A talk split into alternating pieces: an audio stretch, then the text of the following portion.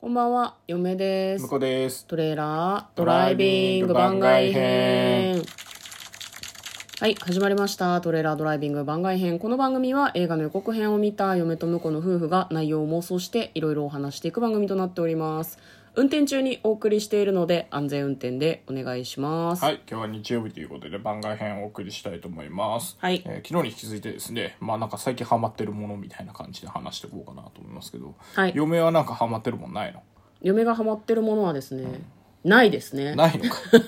な いのか。昨日も何も喋らなかったけど。強いて言えば、まあ、あの2人ともハマってるって言えるかもしれないですけど、うん NHK の大河ドラマの「鎌倉殿の13人」はめちゃめちゃ面白いですねああ、そうですね。面白いですそうね。今日ねちょうど何話まで行ったんだこれ今日はね、11話ですかね、多分ね。うんうんうんうん次が12話なんで。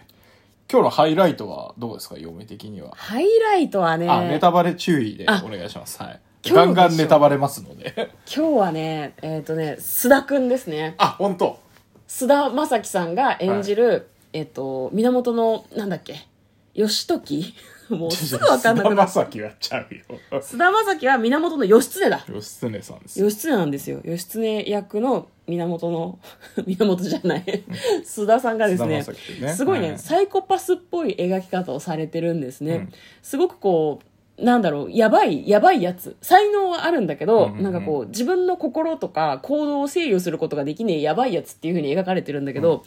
今日はねやばみを全力で出してきたことによって我々の推しキャラ推しキャラ推し俳優さんである孫波が演じる義援が死ぬっていうことがあって、そうね。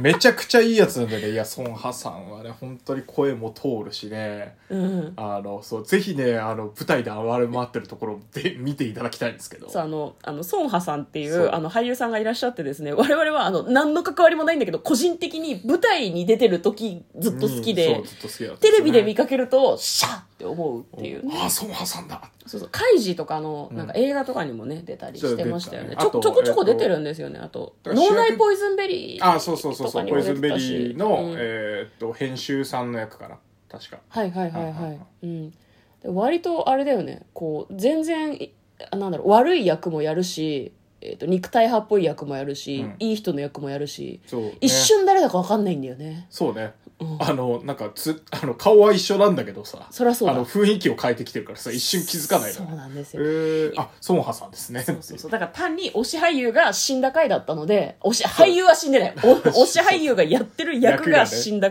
回だったからそうでももうあの初登場時からこれ多分すぐ死ぬなっていそうう思ってた感じがするもんいやねね、鎌倉殿の有能すぎる13人はそう有能すぎたりとか、いいやつすぎたりとか、裏表がないやつは死ぬ。ダメだ。フラグだよ。そうね実直でいいやつはダメ、ん腹の中が見えないとかタヌキやキツネのように実際のタヌキやキツネはそんなことないと思うけど裏表があるやつ腹に一物があるやつの方が生き残るっそうねて嫁を持ってる、はいそこがいいシーンだった向こうは今回の推し推しシーンというか今回の良かったシーンはし冒頭ですかねほうあの人笑い早速取ってくるっていうところがね早かったよね早かった冒もうあ頭の5分でわあのまあ確かにあの、うん後半ちょっとその、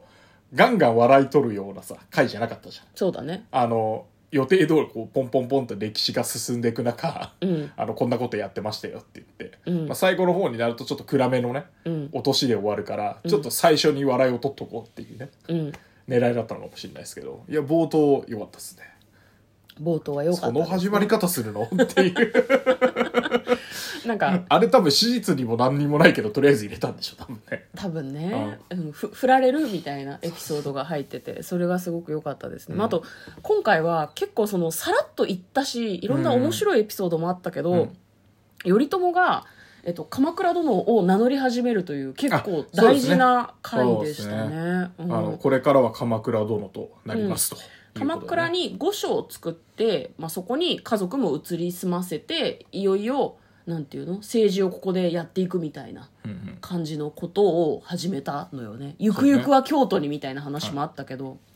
まあで鎌倉殿になりましたっていうところだったけど、まあ、あともう一個結構歴史動く事実というか動く事件があってうんうん。清盛がね。そうそうそう平清盛が死んだんですよ割とあっさり死んだよあっねさり、慣れしっていう感じ。慣れ死に近い感じだったでも結局その平清盛が死ぬ時に頼朝の首を俺の墓前に備えろっていうあのすごいなんだろうまがまがしい感じのうん。なんていうのあの言葉を残して死んだことが今後のいろんな展開に関わってくるんだろうなってすごい思いましたね。ねうんまあ、あの出家バージョンからだったけどさ平野清清盛役の松平健さんめちゃくちゃかっこよかったから ちょっとまたなんかの時に全盛期の清盛の後半みたいなこう戦ってる姿を見たいなと思っちゃいましたねう。ん嫁がね思うに、今回は割とそのスピった感じのエピソードもあるのね、はいはいはい後白河法皇でいいんだっけ、うん後白河法皇が夢枕に立ったりとか生き霊になったりとかしてたからマツケンまだ出てくると思うよあ首だけとかね。首だけとか、あの音量として出てくると思う、はいはいきはいっはいと、はいそういうシーン期待してる、そうね。うん、ギラギラの金ピカで出てきてほし い金色の包囲を着ておおおそうそう紫色の毒気をまとって出てきてほしいなと思うんだけどう、ん、いや面白いですねあとなんだろうなそのやっぱりこうそれぞれの思惑がいろいろ交差したせいで死ななくていい人が死ぬみたいなのがあって、うんうんうん多分この積もり積もった憎しみとか恨みのようなものが後々効いてくるんだろうなってすごい思いますね。なんか結局さその源義経とかも能力がある、えっと、武将というふうに私は勝手に認識してるんだけど、うんうん義経っていろいろ策略が立てられるみたいな、そうね。イメージがあるんだけど今のところ若いせいもあるんだけど全然活躍できてなくて。うんこういう鬱憤がどこかで変な形で晴らされるんだろうなってすごい思う,、だからなんだろうその伏線だよっていうのを貼るのがうまいなと思ってそうだね義経って結構、あのいろんな物語だと主人公として描かれるからさうん、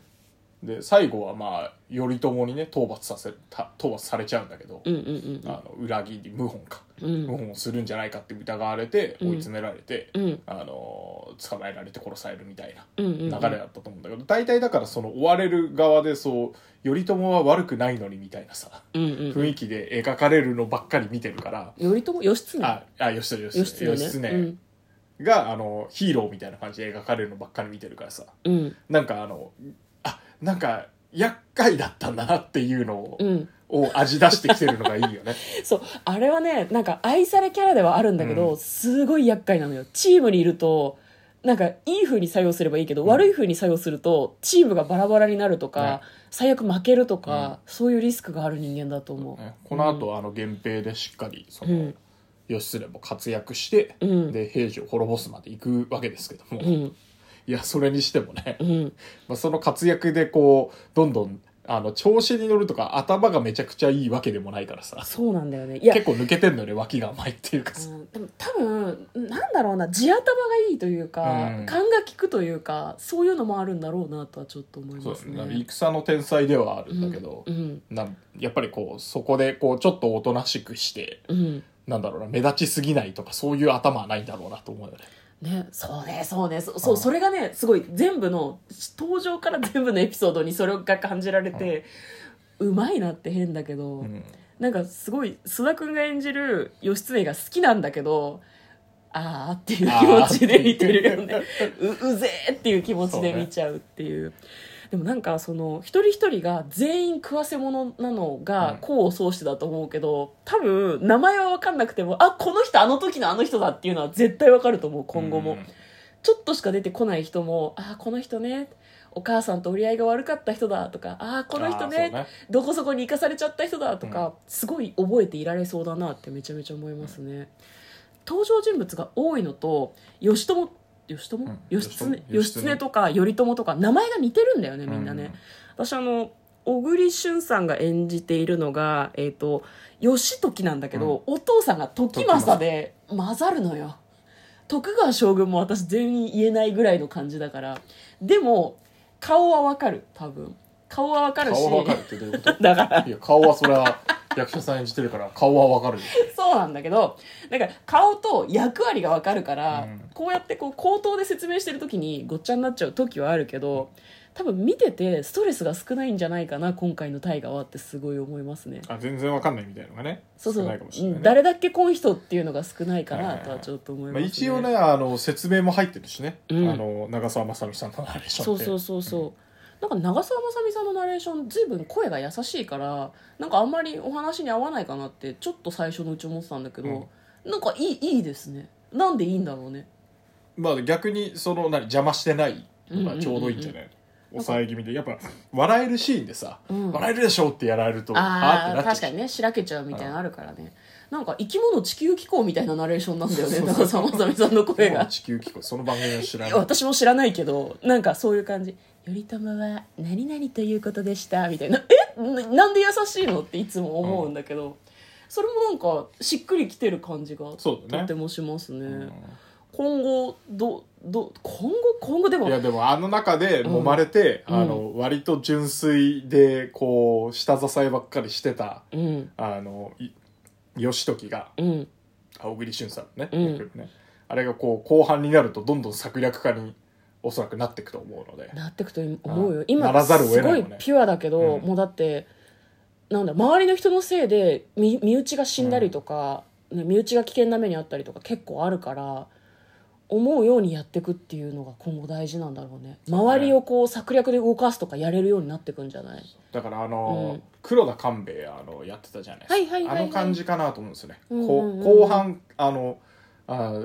何若かった前半から後半すごいさうん頭使って野望を持って、うんうんぎうんあの何義理は果たそうとするんだけど、うんそれでもやっぱりこうなんていうのあのうまくうん意思疎通ができなくて、うん最後は裏切ろうとするとか、うんくっどす黒い部分が結構出てきてたから、うんなんかそういうやっぱ流れなんだろうなと思うけどね。多分ねいやまだ今はねピュアな感じの小栗旬さんが演じる義時うんを楽しんでいたいですけどね、、はいやでもすごい今季大河いいですねいいっすねすごくね、はい私たちはすごく好きですねはいはい、ということで今日は「鎌倉殿の13人」のネタバレありの感想をお話ししてみました嫁と向こうのトレーラードライビング番外編もあったね